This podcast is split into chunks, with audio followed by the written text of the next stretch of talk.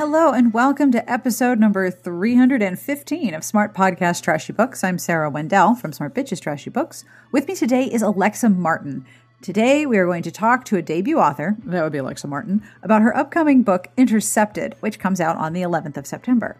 Intercepted is very much inspired by Alexa Martin's own life as the spouse of an NFL player and by her affectionate love of the Real Housewives and her very real friends from various NFL team communities. We talk about her start as a writer in Pitch Wars, her rewrites of the original story, and her own experiences, which found their way into the book. We talk about being an NFL wife and get a behind the scenes account of what that's like. And we go into one of my favorite parts of her book, her fantasy nightclub slash bar for women, which you have no idea how much I wish it was real. A lot of our discussion is about friendship, especially the ways her friendships influenced the foundation of Intercepted and influenced the characters that surround her heroine, Marlee. I really enjoyed this conversation, and I hope you enjoy it as well. This podcast episode is brought to you by Wind River Lawman by Lindsay McKenna. Former Navy medic Dawson Callahan thought he left the war behind him when he settled into the wide open spaces of Wind River Valley in Wyoming. But when Sheriff Sarah Carter asks for Dawson's help with the incursion of a drug cartel into the once peaceful valley, Dawson considers it his duty to rid his new home of any threat. Wind River Lawman from best-selling author Lindsay McKenna is on sale now wherever books are sold and at kensingtonbooks.com. Every podcast episode, as I'm sure you know, gets a transcript compiled by Garlic Knitter. Thank you, Garlic Knitter. And this week's podcast transcript is sponsored by Undue Influence by Jenny Holiday. This male male retelling of Persuasion will appeal to Jane Austen fans, but can also be enjoyed by anyone who might be allergic to the 19th century. Celebrity chef Freddie Wentworth has begrudgingly returned to the town of his youth where his sister has bought a down at heels vineyard in a foreclosure auction. Adam Elliott is crushed that the family vineyard has been lost and heartbroken when the sale forces him to confront the biggest mistake he ever made, forsaking Freddie, his first and only love. As a young man, Adam was too easily swayed by his status obsessed family and by his best friend Rusty, who thought Freddie wasn't good enough for him. This slow burn romance contains a yippy dog named Mr. Collins, wine slushies, and a serious dose of angst. For more information and a two-chapter excerpt, visit jennyholiday.com slash undue influence. We have a podcast Patreon. Can I tell you about it? Cool. It only takes a second. If you have supported the show with a monthly pledge of any amount, thank you so much. If you would like to join the Patreon community, have a look at patreon.com slash smartbitches. You will help keep the show going each week, and you help make sure each episode is available to everyone in every possible format. Monthly pledges start at a dollar a month, and you would also be part of the group who helps me develop questions for upcoming interviews and suggest guests as well. I also want to thank some of the Patreon folks personally. So to Elizabeth, Kathleen, V, Sarah Jane, and Dorothy, Thank you for being part of the podcast Patreon. Are there other ways to support the show? You bet there are. Easy. You can leave a review wherever you listen or however you listen. You can tell a friend, you can subscribe, whatever works.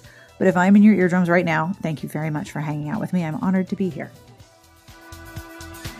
Coming up at the end of the show, I will have information about the music that you are probably listening to, or at least wondering if you can hear it. It's, do you know it's called a bed? Isn't that great? I think it's a cool term. So the bed is the music that plays under my voice, and I have to drop the volume and then raise it up, which is why I try not to use music that has lyrics in it, because then there's going to be words conflicting with the words that I'm trying to say. But anyway, if you're curious about the bed of music that you're hearing, I will have information at the end of the episode as to who this is. I will also have a super terrible, horrible joke. It's so bad and I will have a preview of what's coming up on the website next week. In the podcast show notes at smartbitchestrashybooks.com slash podcast, I will have information about the books that we discuss, plus links where you can find Alexa Martin and her book and her upcoming books. This is the first of a new trilogy. But enough of me talking. I'm going to elevate the volume of the music playing behind me, and then we're going to start an interview. On with the podcast.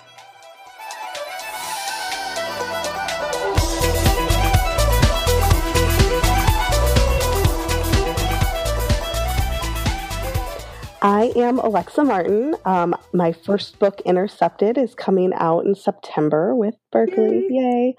Um, I am a, other than writing, I'm a stay at home mom. I have four kids, and um, I'm married to my husband who was in the NFL for eight years and was part of the inspiration behind my book. Um, I don't know if there's much else to tell about me. that interesting. so, the obvious first question here is what led you to writing Intercepted? Where did you get the inspiration for your book? I'm going to take a long shot and guess like your life. Yeah. Um, basically. Well, except for it's definitely not like fully based. It's like my life meets like a very dramatic e reality show. Um, it's definitely not a lot of stuff that happened to me. Um, I actually started writing Intercepted like five years ago. And um, it was a totally different book then than what you'll be reading. Uh, I was like, I don't want to write about football. It's boring. Nobody wants to read about football. And so I was like, nope. And I, um, I tried out for Pitch Wars, which is a writing contest that I found through Twitter where you submit your manuscript to different mentors and um, hopefully, one will pick you and they will help polish your manuscripts and help you uh, query for an agent. And they were just like, yeah, this is kind of a hot mess. Like, you have a good voice, but this is kind of a mess. And so, thankfully, they chose me, even though it was a disaster. They're just like, you need to pick a lane because you are all over the place right now. They're like, what do you think about making it more? Because there were still some sports in it, but not as much. And they're like, what do you think about doing more of the sports. And i was like i'm not sure. And then like i kind of thought about it and i was just uh, like an idea popped up. And i was able to write this like the first one took me like three years and this one took me about two months. So just wow. kind of like flew out which is probably not ever going to happen again. Yeah. Because i am not a very fast writer. Um but so yeah it was just a lot of i would say the people that I've met kind of rolled into the good characters and a lot of the um, fun Real Housewives e drama kind of turned into a villain type thing, and it just kind of flew out, and it was just such a fun book to write. Well, it sounds like you are having a really good time. Like the tone of the book is very much, I am going to tell you the craziest story you've ever heard. Yeah. yeah, I had a lot of fun writing it. I had a lot of fun writing it. You can totally tell because it is very much it, it, it, the whole book like there are scenes in the book where the characters are having drinks together or they're talking but the whole book also reads like all right i just have to tell you this incredible story. Get three martinis and strap in because here it comes. Basically what i did. Awesome so, how did your experiences as an NFL wife play into the storyline of the book? I particularly loved the way you described it as the faux fame of being an athlete's wife, like your fame adjacent in a way. Yeah, I think that was our. So, my husband played on, say, five different teams. Um, if I count them out, I kind of lost track as it all happened. Um, but in some of the smaller towns, it was weird, right? Because you're forced as like a group together um, and you mm-hmm. don't know each other. And especially in the smaller towns um, where the fame feels bigger, right? Like right. when he first, when he played for the New York Giants, like nobody knew who he was. And it's hard to spot in New Jersey or New York. Like they're not going to see you. But those other towns, I remember I went to a jewelry party with my two young children and I walked in and there was a camera crew there and I was like, "Whoa, what is happening?" They were like recording it for the news and it was just so strange to me. Um, I was just like, "Why though?" Why are you guys here? What's going on? And I remember something the news and the guy who was interviewing, he asked like Mike to put a mic on me to interview me. I was like, no, thank you. He's like, why not? You'd be great. I was just like, no, thank you. Like, this isn't my gig. Like, that's my husband that likes to be in the spotlight. I just wanted to try on some jewelry. Um, and it was like this thing that he was just like, okay, like he, and like somebody else was just like, I will. Um, but it was just that weird balance of like, I didn't do anything. Like me and my husband met in high school. Like I literally was just like, yeah, sure, I'll move with you. like that was all that happened. I did nothing. He went to practice every day. I didn't. So it was just, you know, kind of that weird balance. And granted, my husband was never like um a giant, giant name on the team. So maybe that was the difference too. It would probably be if I was married to like Peyton Manning, and I'm sure that would be weird, even though I never hear any stories about his wife either. But, you know, it's just he didn't not, not like letting it get to your head because really I didn't do anything.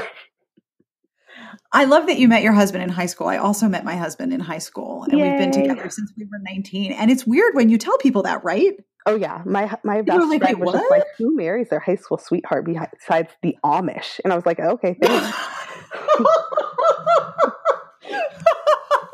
I always introduce it, and I'm like, "Listen, I am fully aware this is nauseating. Yeah. Yes, I'm aware. Super gross." And my husband had a mullet; like it was a whole other world. Oh my god, that's so funny. Big. My husband tried to grow a rat tail. He's like, "I'm going to make it come back." I was like, "You're not." no, no, like, no. He really tried for a solid six months. He was trying to grow it out. I was just like, "This is not the look you want to go for." But okay.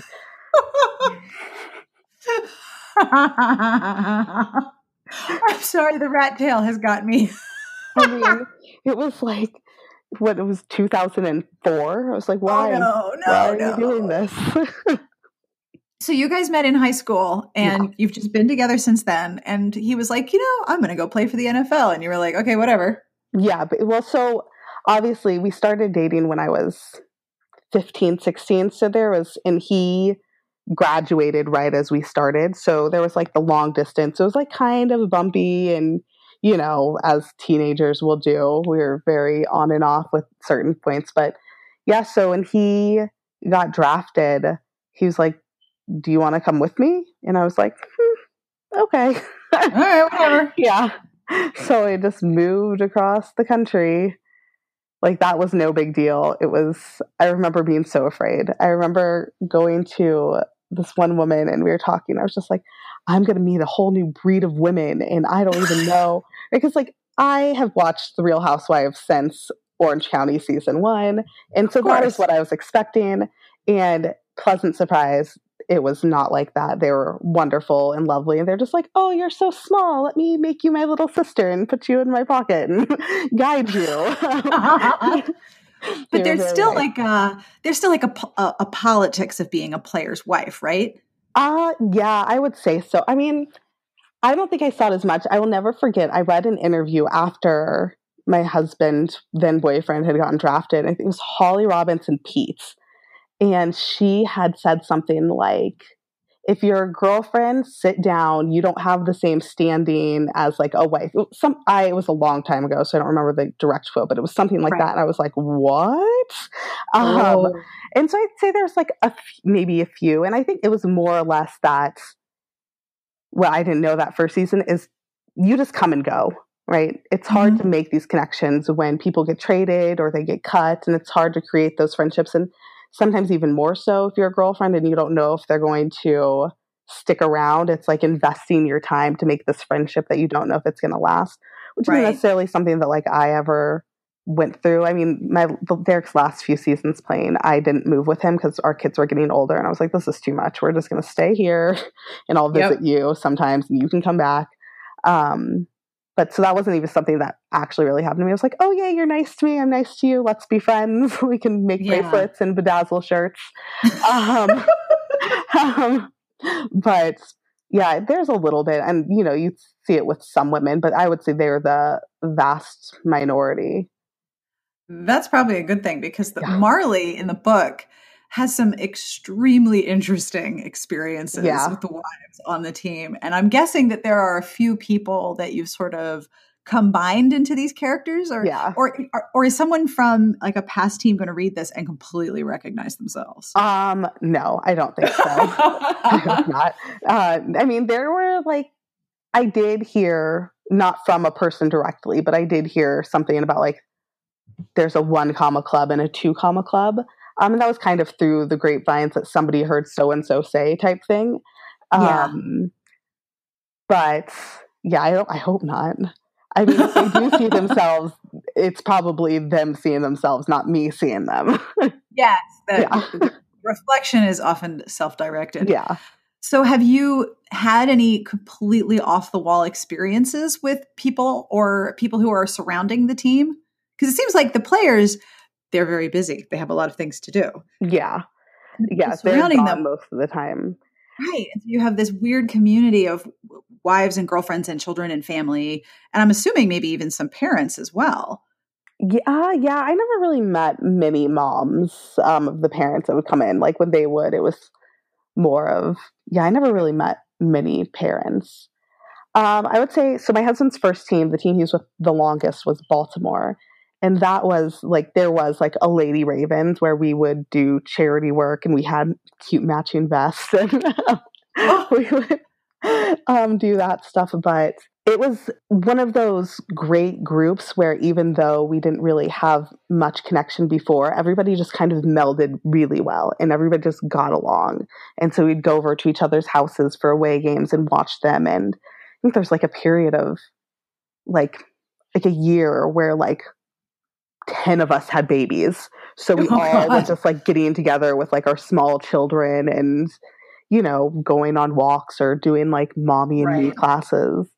Um, I would say Green Bay is where he played next, and that was a smaller town. And that was harder for me as well because when I moved there, I was super pregnant, and so I didn't really. And it's very cold there, so it I didn't really super cold there, very cold there. So I didn't really go out that first year. And then the second year, like they had like tennis classes for the wives and stuff, and so I was like trying to like make friends, and I did tennis lessons, and so that was fun. But um, I think there's that many like cr- the the jewelry party with the camera crew is probably like my most like off the wall story. People are like, really, um, and it still makes me laugh when I think about it. I like walked in and like pulled a bottle of like wine out of my diaper bag, and I was like, "Oh, I hope you didn't have that on camera." Um, what else are you going to keep alcohol. in your diaper bag? Yeah, I mean, keep wine in your diaper carries bag. so much. It is so large. Why would I not put it in here? So, and you also have this community of women who are not in control of where they may end up moving next because it's all based on, like you said, getting traded or yeah. getting cut. But you also have this experience where you you and these other women are going to understand what it's like. Yeah, it's like a sorority of right. Like you're really the only ones who understand what that's like. Yeah, so um, I have a very personal question here. Does hers, does the club hers exist? And if so, where? Or if you no, made it up, it do you need investors? I know. Okay, so please tell me the, the the background to developing this amazing idea. I have I I'm an introvert. I don't like to put on shoes or even real pants sometimes. I am dying to go to this place. I know. I want I want it so bad. Um so actually I was talking to of to two of my like football wife friends. We had like a group chat going and I think I was like randomly like, oh my gosh, what if we started this business? And they were just like, what are you talking about? I was like, just hear me out. And they're like, okay. I was like, it's a sports bar, but for women. And instead of sports, there's like real housewives.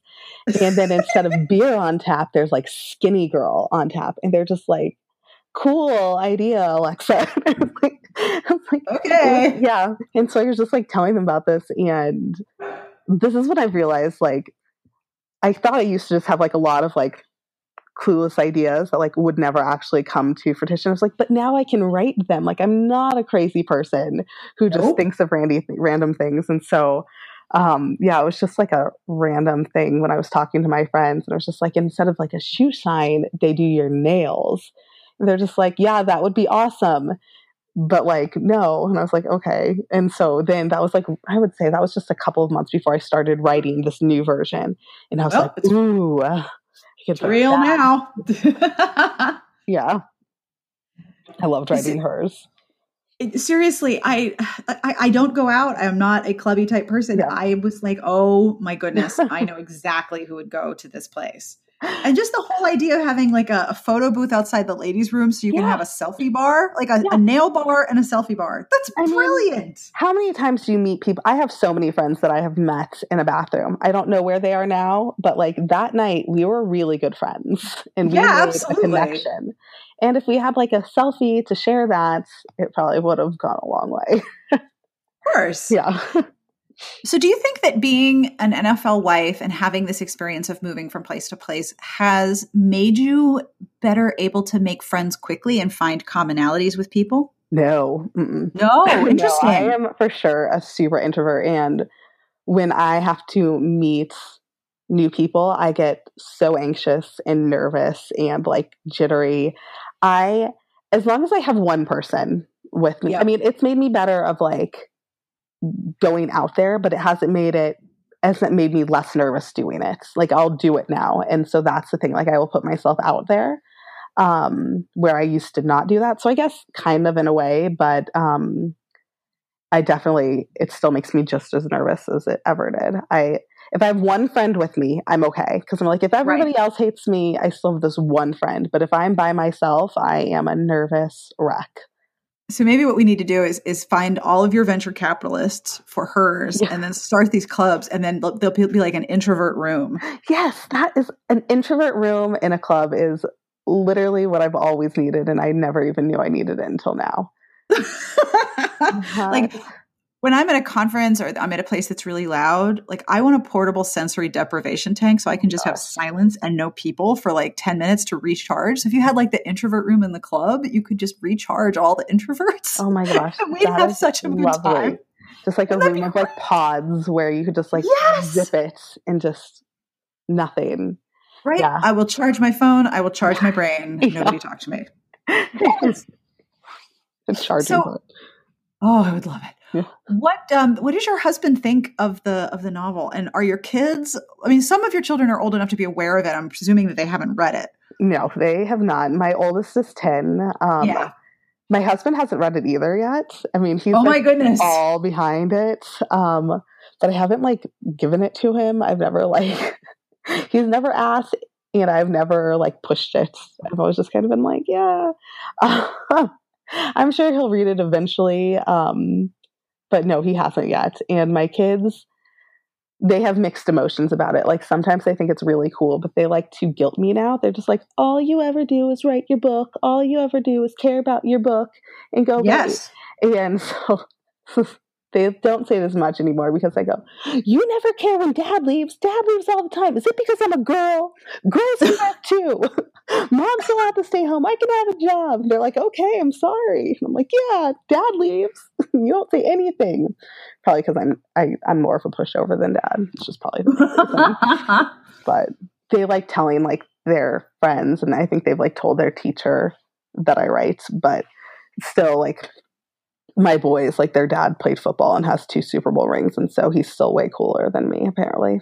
Whatever. It's the ring that makes it just just like, yeah, I can't compete with that. I can't at all. There's no competing. Um, they, yeah, there's nothing to compete with. I was just like, but look at your names are in the beginning of my book, and they're like, yeah, cool. Whatever. Dad's is shiny.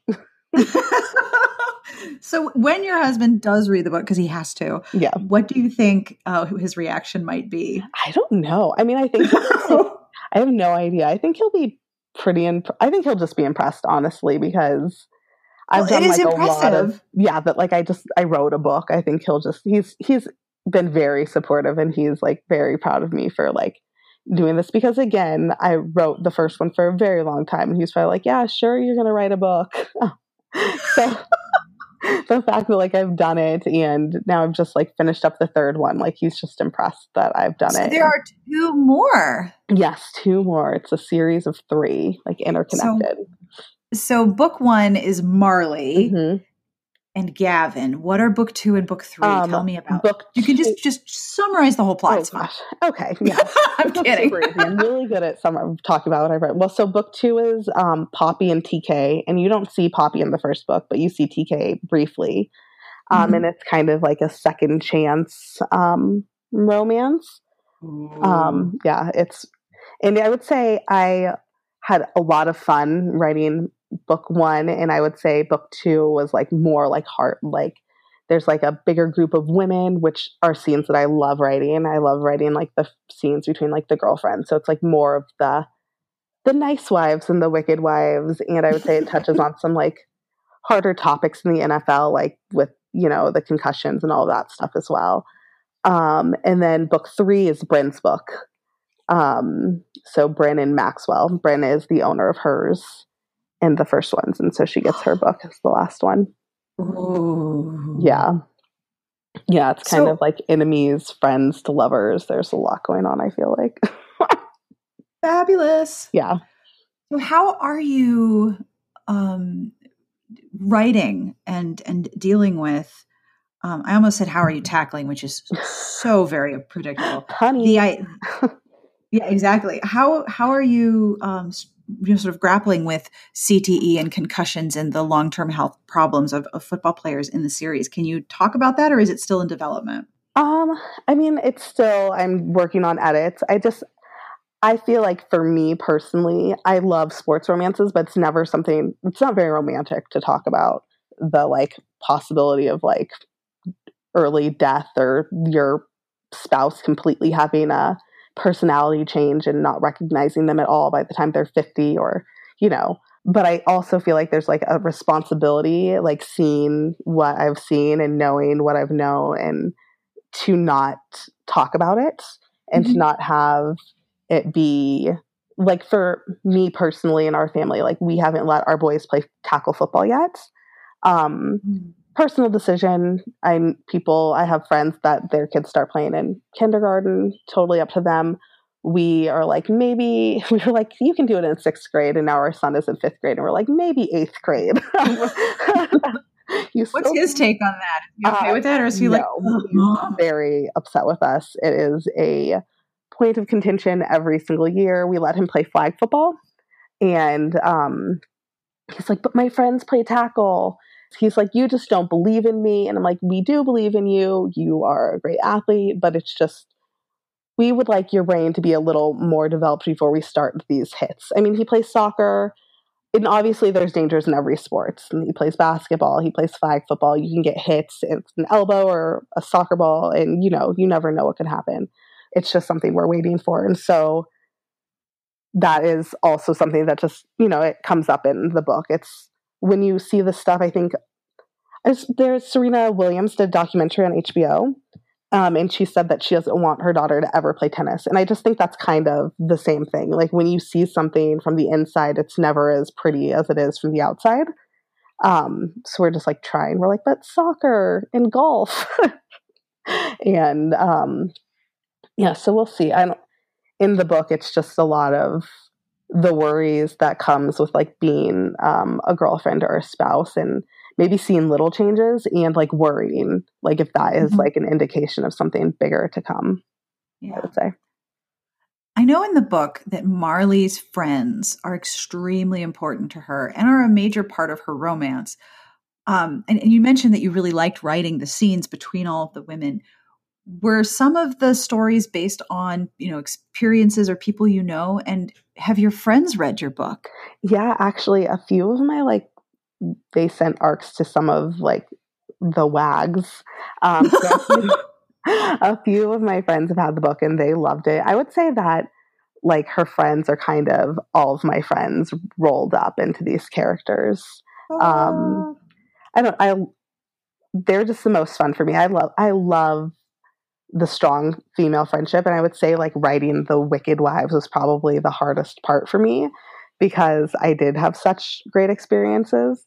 Um but yeah, I would say Naomi and Bran are for sure just like the women that I've met and especially in book 2 I'd say more of that like there's like specific people that are like specific characters in these books that like I just had great experiences with.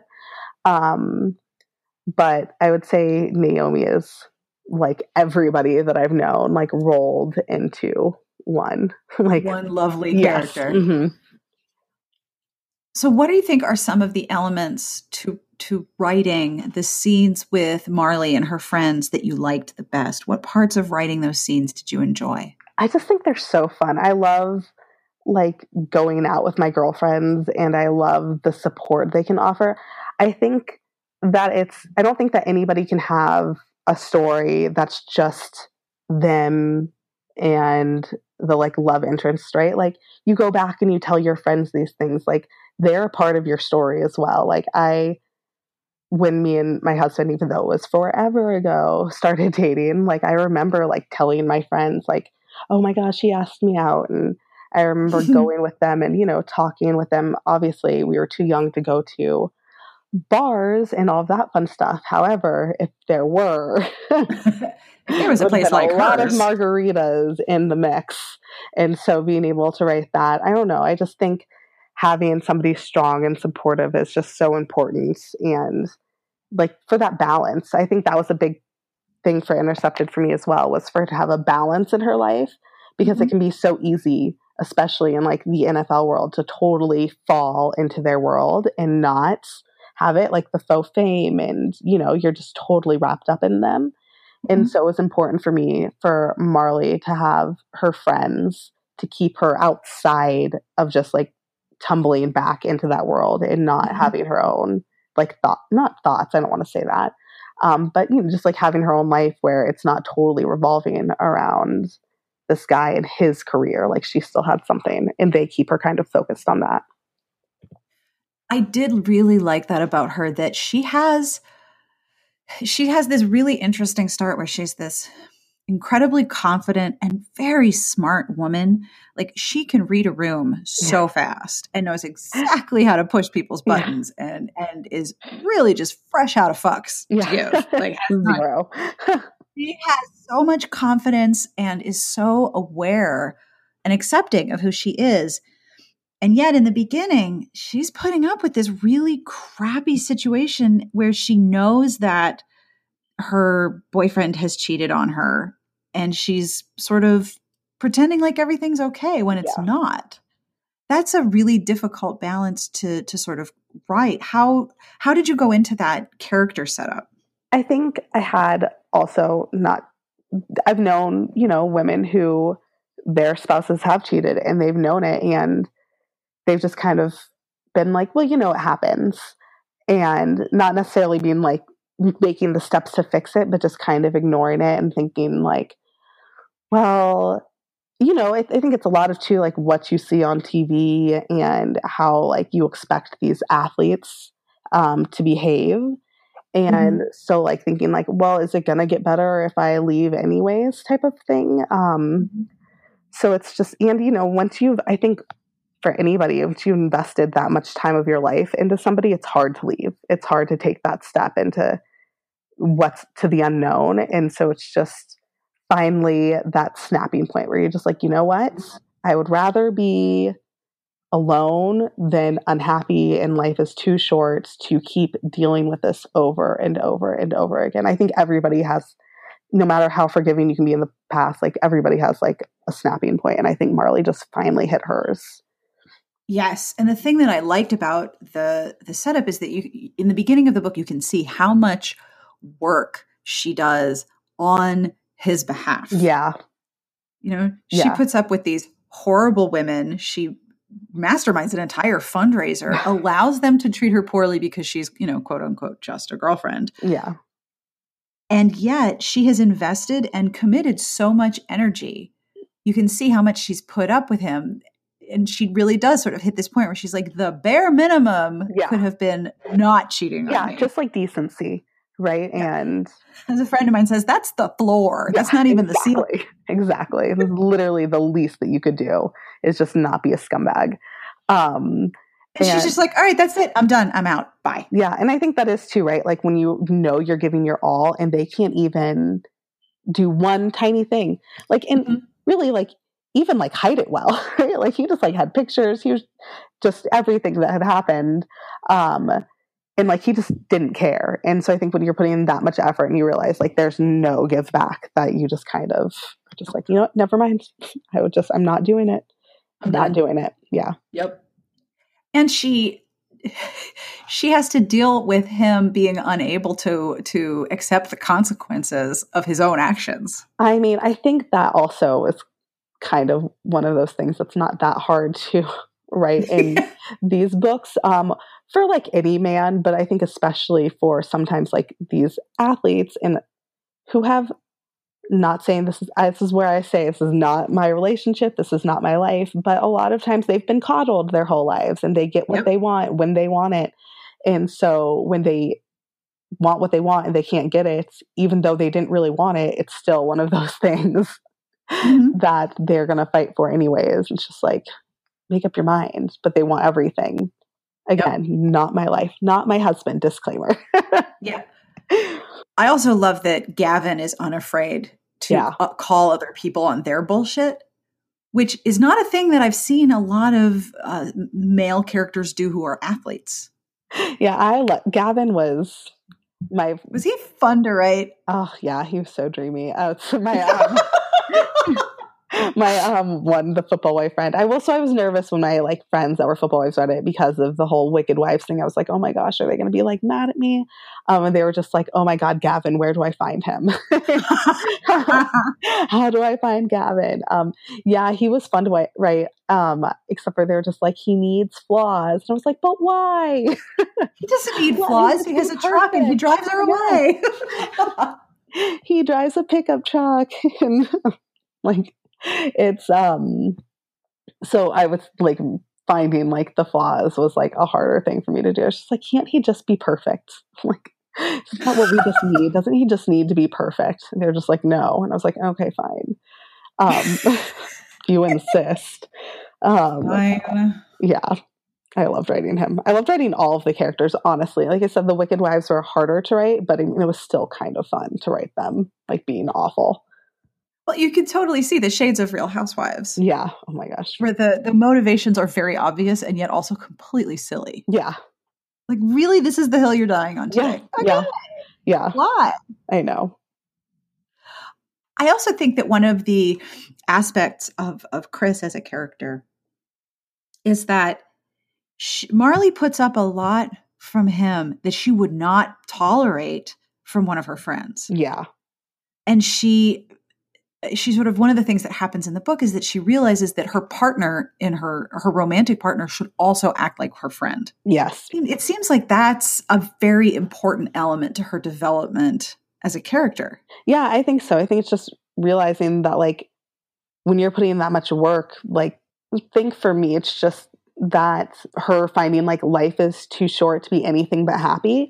And so to find like a partner who can is well rounded, like who can keep you happy on all the levels, right? Like mm-hmm. not just like a certain one, and who will support you. And especially after being in a relationship with somebody who did not at all, like she just like set her standards up. And so the things that she would accept from other people, she was like not doing that anymore. I think especially after you've not wasted, but spent 10 years of your life on somebody, and you're just like, yeah, I'm not making that mistake again ever. So it's just mm-hmm. like her learning from her mistakes and what she wanted in people. And I think that's like a natural progression in life as well, but especially after like a big breakup where really your whole life is kind of turned. And also with her, her friends being him with that, that long were his friends. And like mm-hmm.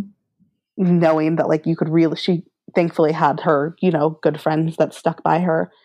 But when you've like given your whole life for somebody that you literally could have come out with nothing except for your parents Yeah. You don't want to do that again. It's very difficult. Yeah. I love how in the book, the sign of a very good gathering of friends is nobody orders a salad. Yeah. No. There's like the, the public performance of eating, and then there's the no, I actually really want nachos right now. Yeah. Don't order a salad. If we're going out and you order salad with me, I'm like, I'm probably I'm I'm going to give you crap about it because I'm not ordering salad. And then it's just you're just making me feel bad about myself. don't do that to me. Like I don't want salad. I want a French fry. I want French fries with like ranch to dip them in. Like I don't want to dip lettuce in ranch. I want like something like this. Like when my friends go out, like we share me and my friends, we shared these like nachos, but they had like tater tots and like chicken like boneless like buffalo wings on them and i was like see this is why we are friends i appreciate this. And like we shared like macaroni and cheeses and appetizers. Like yes this is how we go out. This is like when we go home we can eat salad i also i love the contrast of Marlee with her friends, no one orders a salad, but then with the wives in the um the the women the, the wives group mm-hmm. when they eat together everyone is performing. Yes as i was going to say it's a performance right? And it's absolutely a performance. I mean i rem- i still remember going to my husband's football games. Like i remember the first game i went to and just like the from the beginning to like the end of his career and like that like transformation and kind of like realizing that people are watching you so like not going in my like old like hoodie from when i visited colleges and like ratty tennis shoes to like going in like very nice high heels and nice purses that like i can't even walk in now that he doesn't play anymore. I literally am like selling my high heels because I'm like, my ankles feel like they're going to snap. Why did I do this to myself ever? um, to like, you know, because you realize like people are watching and it is this performance of like you walking out with them and like you going and when you're like, I think also when you're in a big group of women who might not really be friends, like you're just like, I don't want to give them any more ammunition, especially because like they're those really will be judgy eyes. Like it's not like me imagining them. right.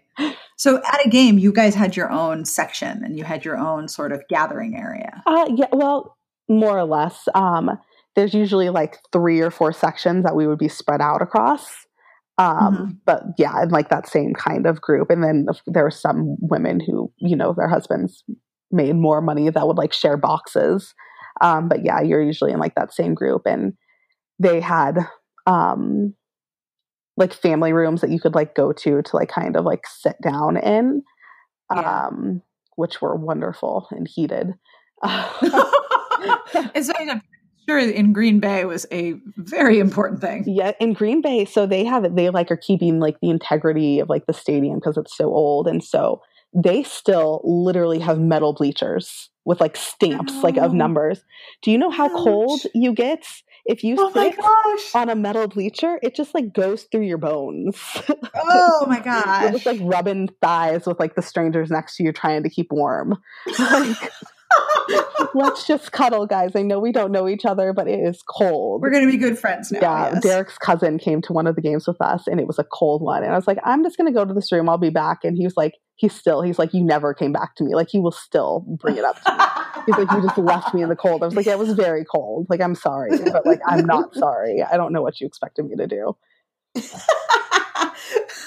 Look, when it's that cold, it's it's every woman for herself. Exactly. Exactly. You need to go. You wanted to come to this game. You have fun. I've been to enough. I am going to go watch it on TV inside. I'm going to just stay home.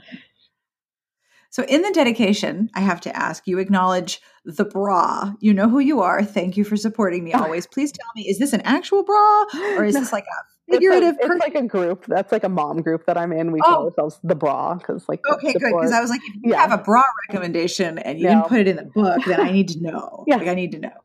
no, it's just a group of friends. It was like started with like the over the shoulder boulder holders, and then we've condensed to the bra. Yeah, we're very classy that's a, like that. Yeah, that's a really lovely way to describe yeah. your friends. Yeah, the bra who supports you always. Yes. Mm-hmm.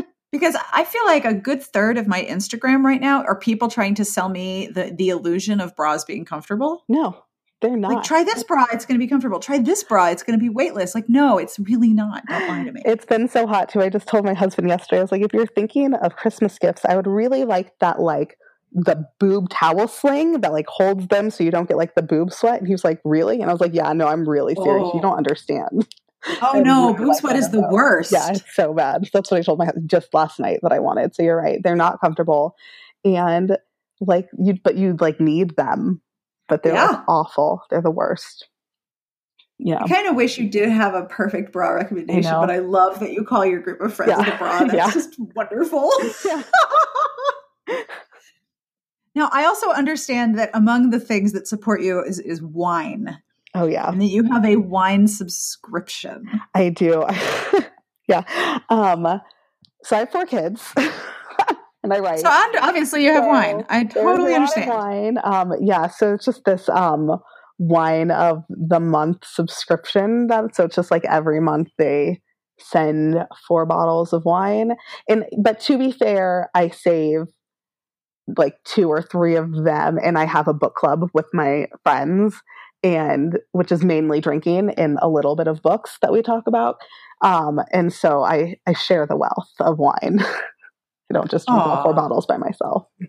Most of the time. well, I mean, times. you can. Most of the times, there have been times where I'm just like, "Sorry, guys, I got to get other wine today. it's, it's a rough month." so I understand that you do unboxing videos with your youngest. Yeah, um, I'm a really good mom. Oh my goodness, Um, but she is way cuter than me. and I'm usually in my pajamas, and even if she is in her pajamas, she still looks adorable. And so she um, opens the box on like my Facebook and does the. She's like, "Why?" And I'm like, "Yay!"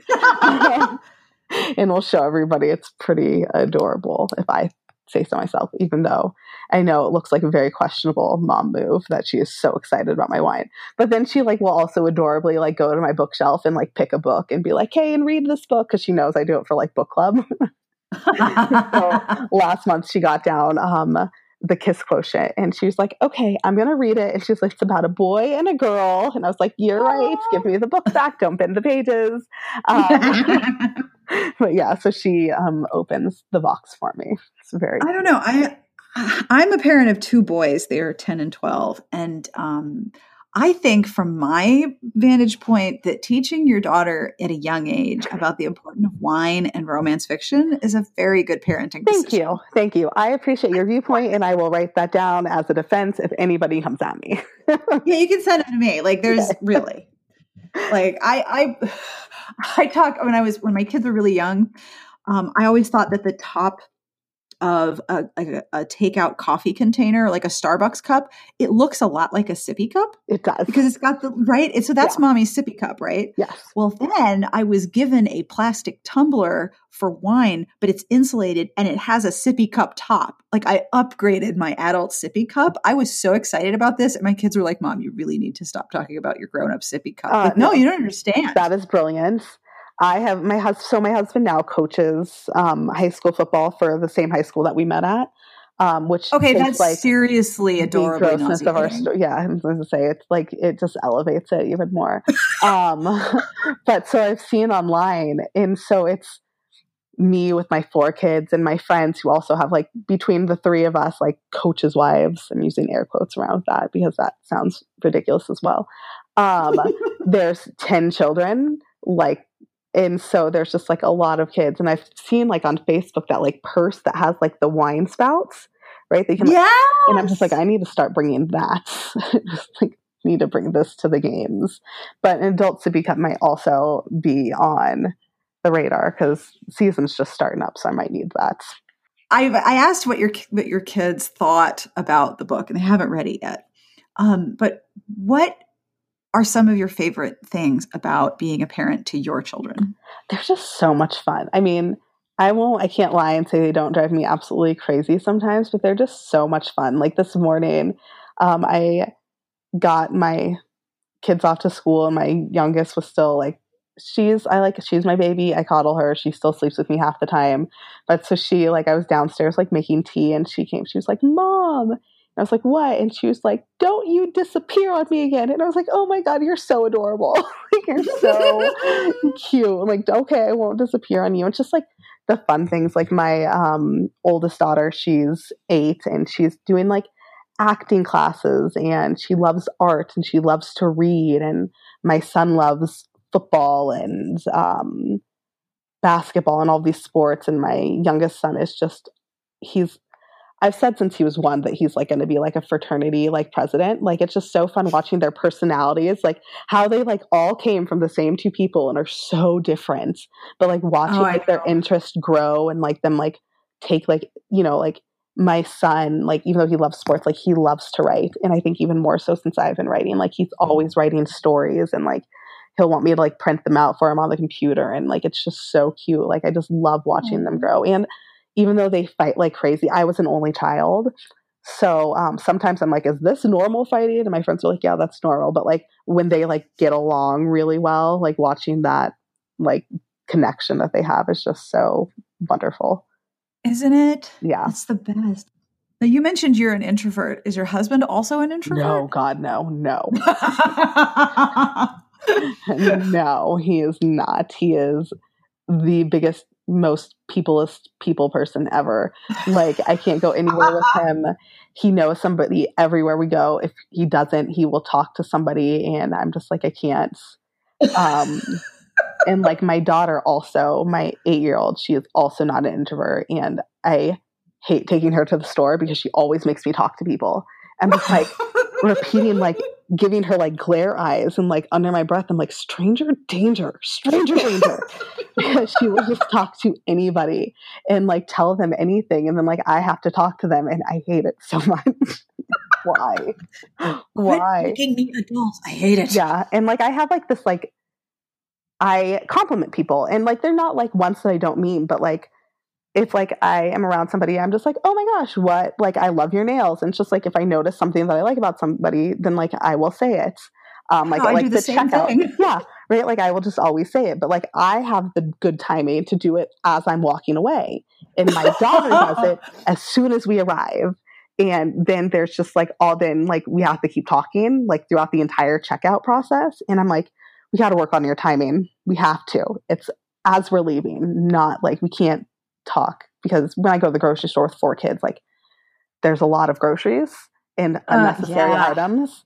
And Oh, yeah. um, You're me there a find- while. yeah, and me like, and that checkout aisle is the worst part of the store, right? Like they just trap you next to all of the candy and the snacks. So it's like me, like them, like the checkout person talking to me as I'm like, no, no, no, no gum, like slapping things away, and I'm like, we need like, as we're leaving, you can compliment people, but please just like wait. Because I was to my husband, I was like, why does she always compliment people? And I was like, oh, like I've like they've made me very self aware as well of like the things that I do. I'm like, oh, she got that from me. But like, so I'm just like, now just pay attention to when I do it, so that you don't make me do this every day. my son, she told like this one woman in Walmart. We lived in Wyoming, and so Walmart in Laramie, and so Walmart was like our only option of places to go.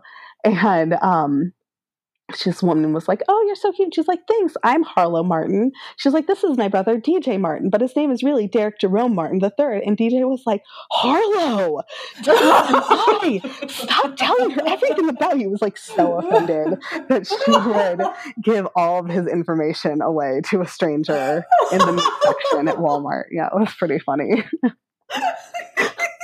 TMI. Yeah. okay. Did you name your car as well as Marlee did? Um, we just call it the swagger. I, I drive a minivan, so it's like not very cool. Um, no, so we just call it the swagger wagon. Okay, that's an excellent name. I mean, I drive a I drive a 2004 Matrix with stickers all over it, and it's the Sticker Mobile because Oh. we're not terribly original here. But the Swagger Wagon is pretty great name. I think that there was actually um, a like Toyota that has like a video, like the Sienna, like, and I think like there's like a, I like don't think it's that actually creative. Like, I think if you go on YouTube and like Google it, there's like a music video for like Swagger Wagon for like a Toyota or something.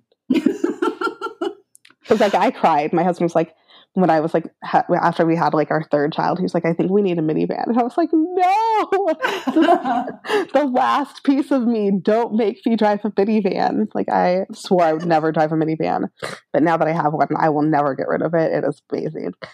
oh, my neighbors who have them adore them. Oh my god, it's the best thing ever. I, mean, I can't even imagine. everyone and everything. and you don't have to worry about them dinging other cars when they're getting out. And it Mhm. is the best. They just like climb in that mother, and we just go. everybody fits. Everybody fits. Our first friends who bought a minivan were our friends who were trying for child number two and conceived identical triplets. Oh my god, are you okay? no, they went from one to four. yesterday. This is how I spent my um my kids were sick and they gave it to me and so as I was like sick and laying in bed, I watched um on YouTube like people telling their family that they were pregnant with triplets. So that's funny that you brought it up. It's like Oh my the kind of thing that I watched on YouTube yesterday. Um but So they had to get a minivan, but not only did they have to get a minivan, but their older son was two. So they had to get a minivan that could accommodate four car seats. yeah. That's what I was That's people ask me if we're gonna have more kids and I'm like well, no, because the minivan is full. We can't fit another car seat in there, and we're not moving to a church van. So no more children. Like And they can't go on the roof. Like Yeah. there's some law. yeah, no, I can't get like a church van. That is out of the question. So no, we cannot have any more kids. That is church van. Yeah, But imagine the, the decal you could put on the side yeah of a church you're right. It could be really good. I could like I go mean- and get like one like design. get like a logo. Like you could bedazzle the hell out of that. I oh my gosh, I've honestly thought of like bedazzling the like license plate tag, but I was just like, don't do it. I don't know, dude. There's a lot of sun in Colorado. You get a lot of sparkle. You're right. Mm, that. well, see, that sounds dangerous now. Flying the drivers around me. So the question I always ask, and I should have prepared you or given you a heads up about this earlier, um, do you have any books that you have read that you want to tell people about or make sure they know about?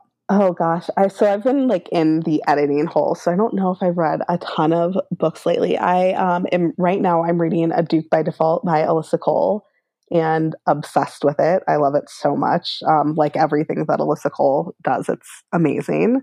Um, I just I did finish um, Kristen Ashley's new book, Wild Like the Wind, and I am a giant Kristen Ashley fan. Um, like it's probably a problem. I've lost multiple days of my life reading her book. like after I was introduced to her, like I don't think I remember anything for a month. Um, yes, catching up on everything. Um, I have a friend who discovered Kristen Ashley and told someone else, and they were like, "Oh my god, I just started this book," and she literally said, "Okay, see you next month." Yeah, like bye. Like such I like a back catalog. Like sometimes I'm like, oh man, I wish I would have started a few years later, and then I would have had like another month to be like packed away. Um, but yes, I just I love I love Kristen Ashley. Um, I was introduced to this new author, Dylan Allen. I don't think she's actually that new, but she was new to me, and I loved her books. I'm trying to remember what the name of the book that it was a series that now I cannot remember the name of. Um, Thicker than water. Um, remember, remember two. Um, maybe it was thicker than water. I think it was that series. Um, it was the Symbols of Love series. Ooh, so remember and um, yes, remember and rise. And I started with the last book, um, which might not have been the best way to do it, but it was set in Ghana in Africa, and I had never read a book set in Ghana before, and I love. I mean, the whole book was great, but like I loved that choice.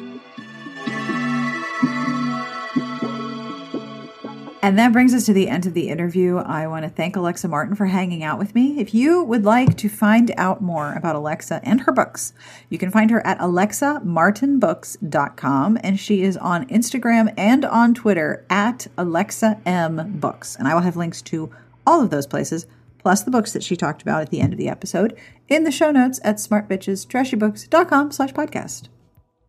This episode is brought to you by Wind River Lawman by Lindsay McKenna. Former Navy medic Dawson Callahan thought he left the war behind him when he settled into the wide open spaces of Wind River Valley in Wyoming. But when Sheriff Sarah Carter asks for Dawson's help with the incursion of a drug cartel into the once peaceful valley, Dawson considers it his duty to rid his new home of any threat. Wind River Lawman from best-selling author Lindsay McKenna is on sale now wherever books are sold and at kensingtonbooks.com. Each podcast episode receives a transcript compiled by Garlic Knitter. Thank you, Garlic Knitter. This week's podcast transcript is sponsored by Undue Influence by Jenny Holiday. This male male retelling of Persuasion will appeal to Jane Austen fans, but can also be enjoyed by those allergic to the 19th century. Celebrity chef Freddie Wentworth has begrudgingly returned to the town of his youth, where his sister has bought a down at heels vineyard in a foreclosure auction. Adam Elliott is crushed that the family vineyard has been lost and heartbroken when the sale forces him to confront the biggest mistake he ever made, forsaking Freddie, his first and only love. As a young man, Adam was too easily swayed by his status obsessed family and by his best friend Rusty who thought Freddie wasn't good enough for him. This slow burn romance contains a yippy dog named Mr. Collins, wine slushies, and a serious dose of angst. For more information and a two-chapter excerpt, visit jennyholiday.com slash undue influence. We have a podcast Patreon, and I would like to tell you about it, so sit tight for like 25 seconds. If you go to patreon.com slash smartbitches, you can learn more about the pledge levels starting at $1 a month, which help me keep the show going and make sure that every episode is available to everyone. If you also join, you can be part of the group who helps me develop questions for upcoming interviews and helps me suggest guests for upcoming episodes too. So if you're curious, patreon.com slash smartbitches. Are there other ways to support the podcast? Absolutely, yes. You can leave a review wherever you listen or however you listen. You can tell a friend, you can subscribe, whatever works. Thank you for hanging out with me each week. It's very cool to hear that you're enjoying the show. Music you're listening to is provided by Sassy Outwater. You can find her on Twitter at Sassy Outwater. This is Mark's Terrace by Peatbog Faeries from their album Dust, which you can find on Amazon and on iTunes and wherever you buy your funky, funky music. Now, there is a website that goes with the podcast, which I am assuming you know. This week on Smart Bitches, dun dun dun, we have a really incredible and thought-provoking Q&A about portrayals of domestic violence in romance. We have everyone's favorite cover snark. We have Help a Bitch Out and a special coupon for adamandeve.com this week. Plus, we have reviews for new books, posts about books on sale, and more. So I hope you'll stop by and hang out with us. And now is the end of the episode. It's the part where you really, really enjoy a really, really terrible joke. Are you ready? Are you ready? Ready? Ready? Here we go. Oh, I could do a drum roll on my desk here. Oh, that was cool. And nice waveform too. Okay, here we go. uh-huh. Did you hear about the guy who got a new senior position at Old McDonald's farm? He's the new CIEIO. if you have small children, I also want to recommend two books called Punk Farm and Punk Farm on Tour. Uh, they are a punk band at a farm who go on tour without their farmer knowing about it. But yes, they don't have a CIEIO. that joke is from Kilo Benny, and um, that was just making my day. So, on behalf of Alexa Martin and everyone here, we wish you the very best of reading. Have a great weekend. We will see you back here next week.